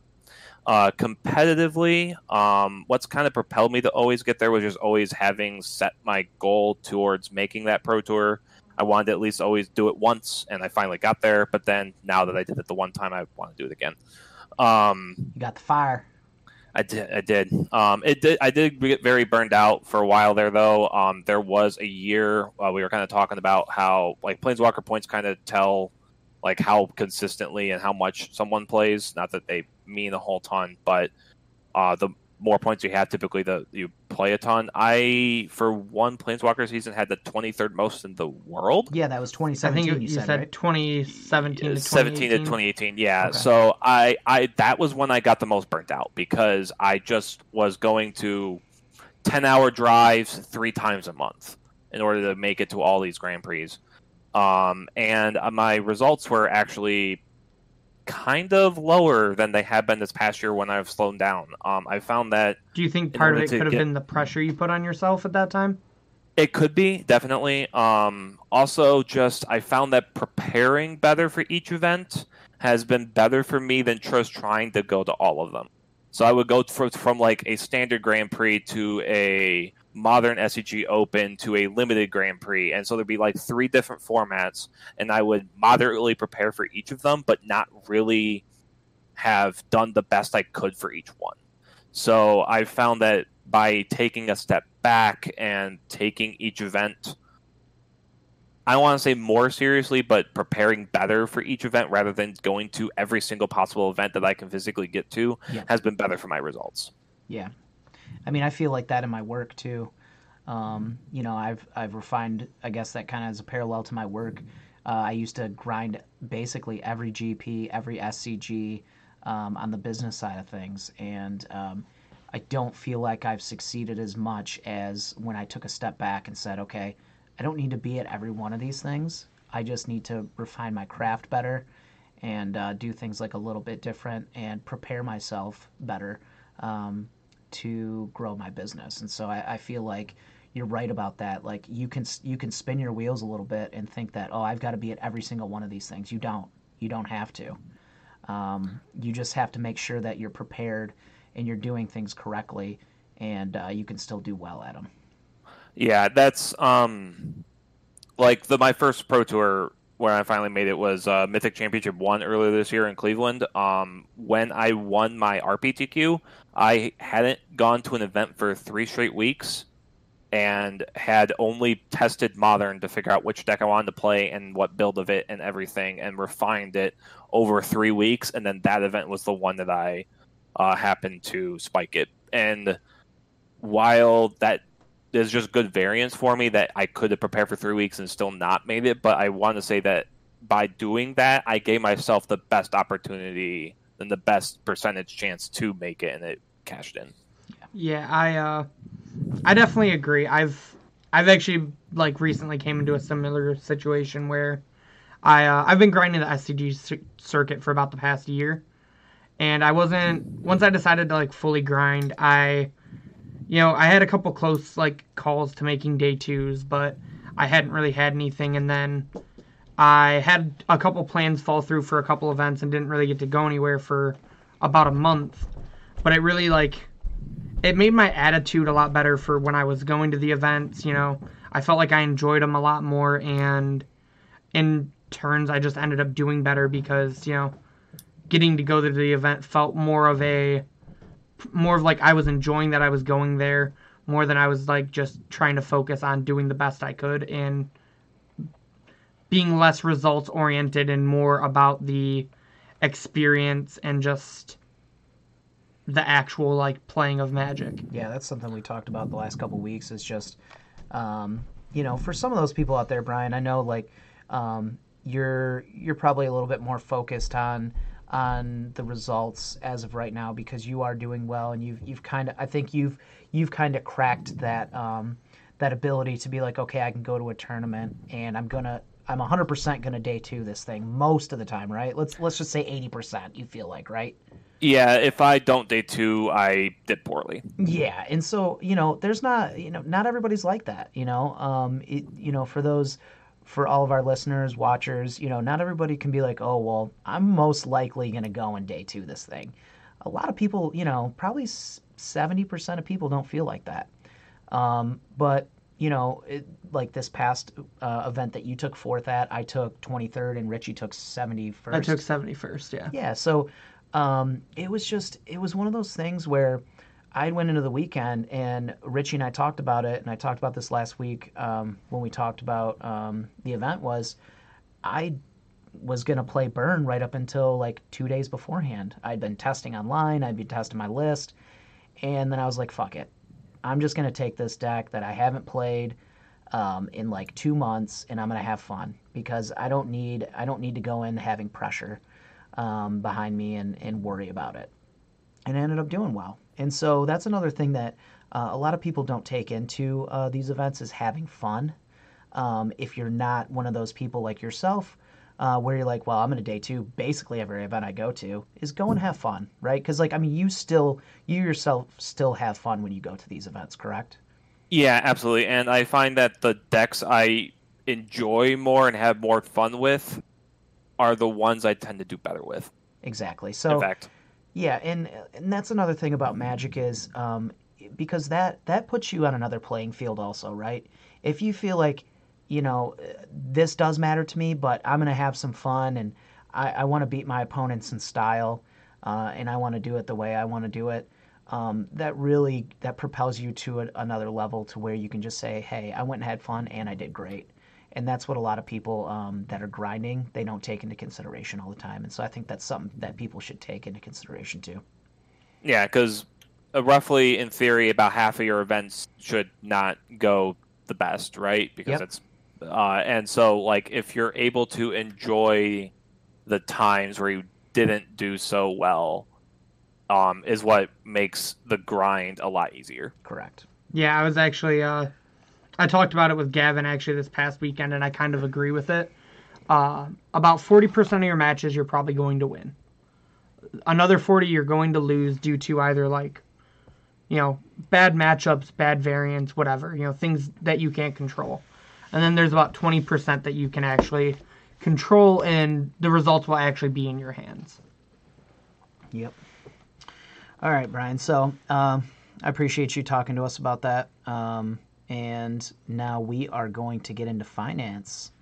You like you some finance or what? Eh, I just Eh, know. I don't know.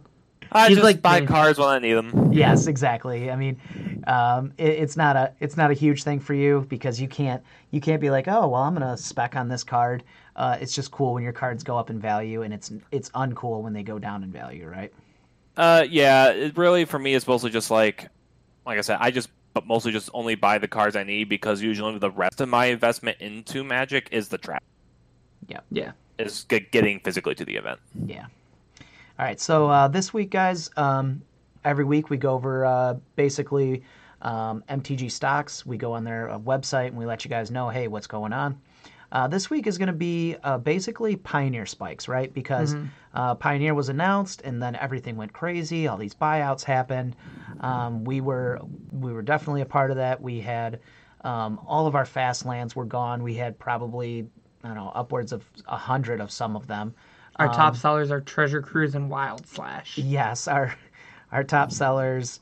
Um, I guess we could click on it here. Um, it'll scroll through.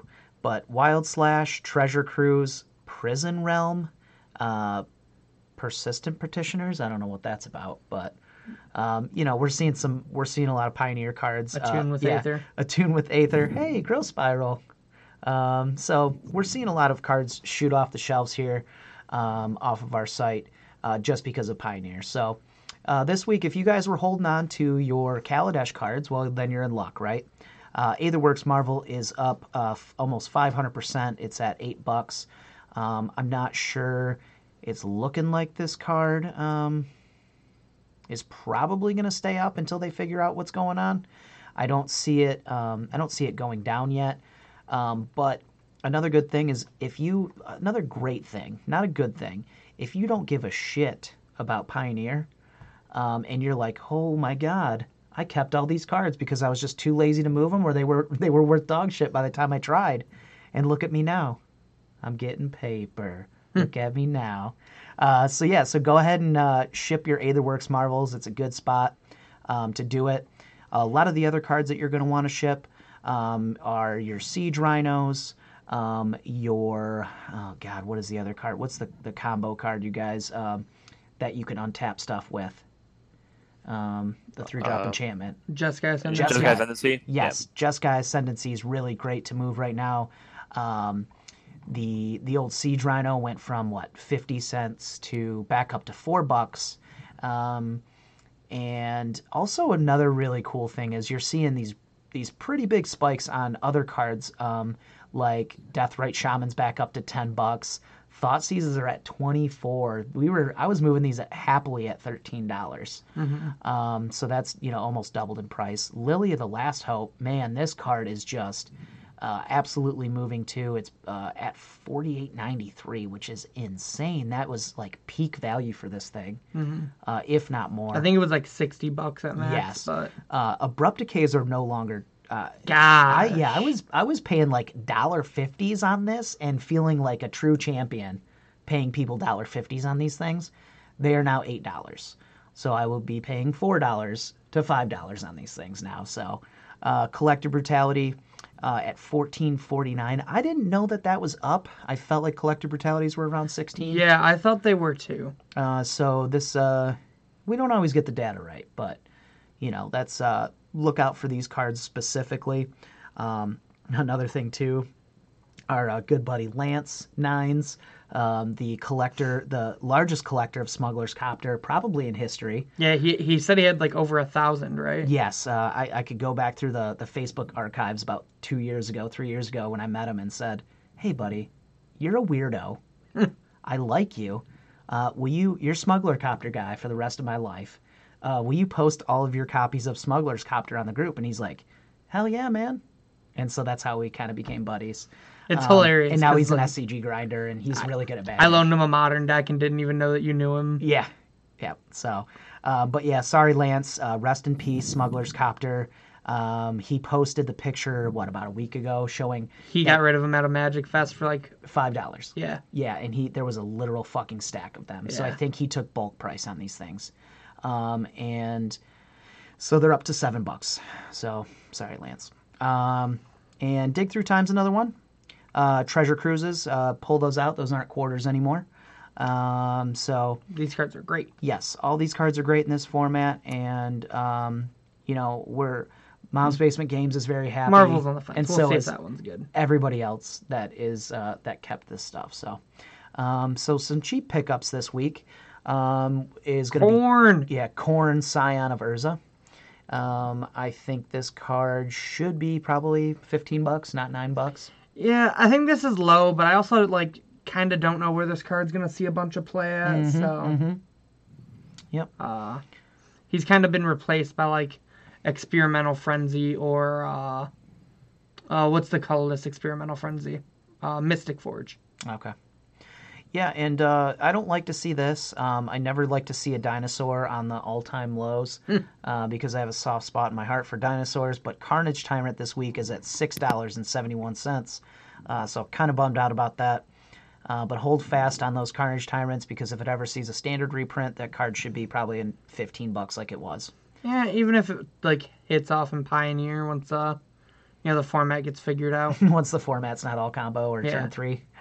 Man, it's a bad week for Karn. Yeah, so uh, Karn the Great Creator is down to uh, nine bucks, and uh, foils are twenty. I just traded away a foil last week, and it was twenty dollars, and it felt really bad. I felt like I wanted to. only twenty. I felt like I wanted to take it. I wanted to take that card back from that person and be like, I'm gonna put this in my closet for a few years. You don't get this Karn. Um, the foils. I mean, this card's just absolutely. I think I don't wouldn't say it revolutionized modern uh, for some decks, but No. um, it's really done. It's done a number for uh, Tron. Um, it's Even in Legacy, Yeah, like, yeah, uh, was- red, that's- that was the my mono next- red prison that decks. was my next sentence was in legacy it's just absolutely uh, phenomenal it gives decks that didn't have a combo a combo right and so that's um that's And a combo at a pretty cheap cost because you don't have to play shitty cards in your main deck. correct and it's colorless so uh, you know you can you can use those ancient tombs and you can use those city of traitors uh, to your advantage um, to whip out a uh, a very fast mycosynth lattice like a turn a turn 3 um, so I think Karn's done a lot for the game, and I think he's gonna he's gonna continue. I'd say buy. Yes, this is a hundred percent buy. Uh, I don't believe Karn can go any lower than nine bucks. Um, he's at eight ninety eight uh, allegedly right now, and so I think he's a, a bottom of the barrel. He's a fifteen to twenty dollar card in the future. I would agree. Um, you know, you know, it's going to retain its value when it doesn't standard plane that's already at nine bucks. Like it's only going to go up. yes, absolutely. This uh, this is a sad one for Bryan. Um, Yes, You've, Bryan, uh, uh, we're sorry. I love this card. Yes, Finale of Promise is at a, a, a record low at five dollars. Um, it's a it was it was a mythic that was um, I wouldn't say it was very hyped, uh, but I did I did um, build a, a Legacy Finale of Promise deck because there was so much hype behind it. People are like, "Josh, are you gonna play this in Legacy Burn?" I'm like, "Fuck no, it seems really bad, but I'll play it for you guys. I'll get dumpstered on stream for you." It was great in Phoenix. Oh yeah, but like I mean, you just can't. You just don't want to be casting this. Like you want to be casting Exquisite Firecraft on 3 Mm-hmm. You know, at three mana, um, and you don't really care about four mana. So you're just like, eh, this card kind of sucks in Legacy Burn. But uh, in um, Phoenix, it was just absolutely like it was game ending. Yeah. Like, you- it, it on its game. own would get you back your Phoenixes. Yeah, you literally lost the game. Like, Particularly once Aria Flame became a card. yeah, how did you feel when you casted this card? Was were you just giggling inside, Bryan? Uh, the first time I cast Finale Promise was actually when I was casting it with an active Pyromancer Ascension, so I got double. Um, it felt nutty. I think I cast 16 spells that turn. Yeah. So, I mean, Should have just played a Grapeshot. I had a I had a Saheeli on the field. I had six. that's really funny. I made them all that turn. Yep. Oh, look, the wife says hi. Hi, Julie. Hey, baby girl. Yeah, so those are our uh, that's our finance for this week. Um, and uh, I would also like to direct you guys to the old Twitter. Uh, if you guys aren't on Twitter, get yourself a goddamn Twitter. You hear me? Uh, if you are on Twitter, uh, find us at Mom's Basement MTG. Uh, we will be sending out, uh, we will be spamming you only about twice a week right now, I think. Maybe a little bit. All right, a lot, like more than that. I lied. It's like probably five times a week because each time we go online, each time we go on Twitch, we send out a message that says, hey, we're streaming on Twitch. Come check us out. Or when I have, um, you know, Alpha Tropical Islands, I like to let you guys know that I have those things. Um, so Because so many people are looking for Alpha Tropical Islands. well, they will be this weekend. Fuck you. I'm going to Eternal. There's gonna be some ballers. There's gonna be millions of I, dollars. I want to know. I want to know how you do moving this stuff, or if you have to just like take cash on it. You'll find out. Yeah. I'll talk about. I'll talk all about it next week on the uh, on the podcast. Um, also, um, you know, we've got Aaron here. That's we let you guys know, like, hey, Aaron's gonna be streaming Pioneer. Um, so we're on a big kick to uh, build you that Pioneer content that you guys need. Um, also, uh, you can follow Richard. He's at Richard T MTG. Uh, so follow him. He has uh, more followers than the Mom's Basement Games account right now, but I am Probably catching because up. I don't spam a lot. I'm catching up. I'm at 332, and uh, Richie is at 384. So fuck you, Richie. I'm coming after you. Uh, Bryan, um, well, fuck you. We're both beating you. Bryan's got 150 followers, so do yourself a favor and please follow him. To be Um, fair, Bryan's not very active on Twitter though. No, I'm not. Yeah, but uh, I mean, now that he's doing so fucking good, he's gonna have to be active on Twitter. I definitely always post whenever um, I'm at an event. I try to keep track so people can like keep up with how I'm doing round by round. Good. I just can't get over this baby meme. Yeah. So Oh, this was that was my reaction gift to Tyler making his first pro tour. yes. Ah, makes sense. Um, and you can find Bryan on Twitter at CareyDS92. And what does the DS stand for, um, Bryan? Uh, my old gamer tag from back from like the Halo 2 days. It was Dark Soul. Oh, okay, Dark Soul. Super I was, edgy. Oh I yeah, was- it was super edgy, man. I was thinking something different. Okay, good. So find Bryan at, at CareyDS92. Um, so let's see. What else do we need to, to let him know about you? Oh, Bryan, you are sponsored by. RW. There you go. You got to hashtag it every time, right? When I, I, had do. when I I, have had them the, added on my on my uh, Twitch. Hell yeah! Not When I Twitch, uh, when I had the On Tugster working with us, um, man, I had to fire on that guy. I was like, "Hey, can you can you just at Mom's Basement once in a while, buddy? I mean, we pay you monies." How's he doing, by the way? Have you talked to him lately? Uh, I've I've talked to him a bit. Um, he has been mostly looking for a new job. Uh, he finished up like software programming school. Uh, he's uh getting a new job, I believe, very soon. I think he was either in the interview process or about to accept the offer. Nice. Uh, so he should be coming back to Magic very soon. Cool, cool. All right. Well, uh, Bryan, we appreciate uh, you coming on today. And Yeah, it's always great to have you on, Bryan. you know, this was Yeah. only an hour and 46 minute podcast, so our uh, our listeners might make it through about 30 minutes of it. So, um, you know, let's hope they scrub to the the part where you talk passionately about being awesome at Magic.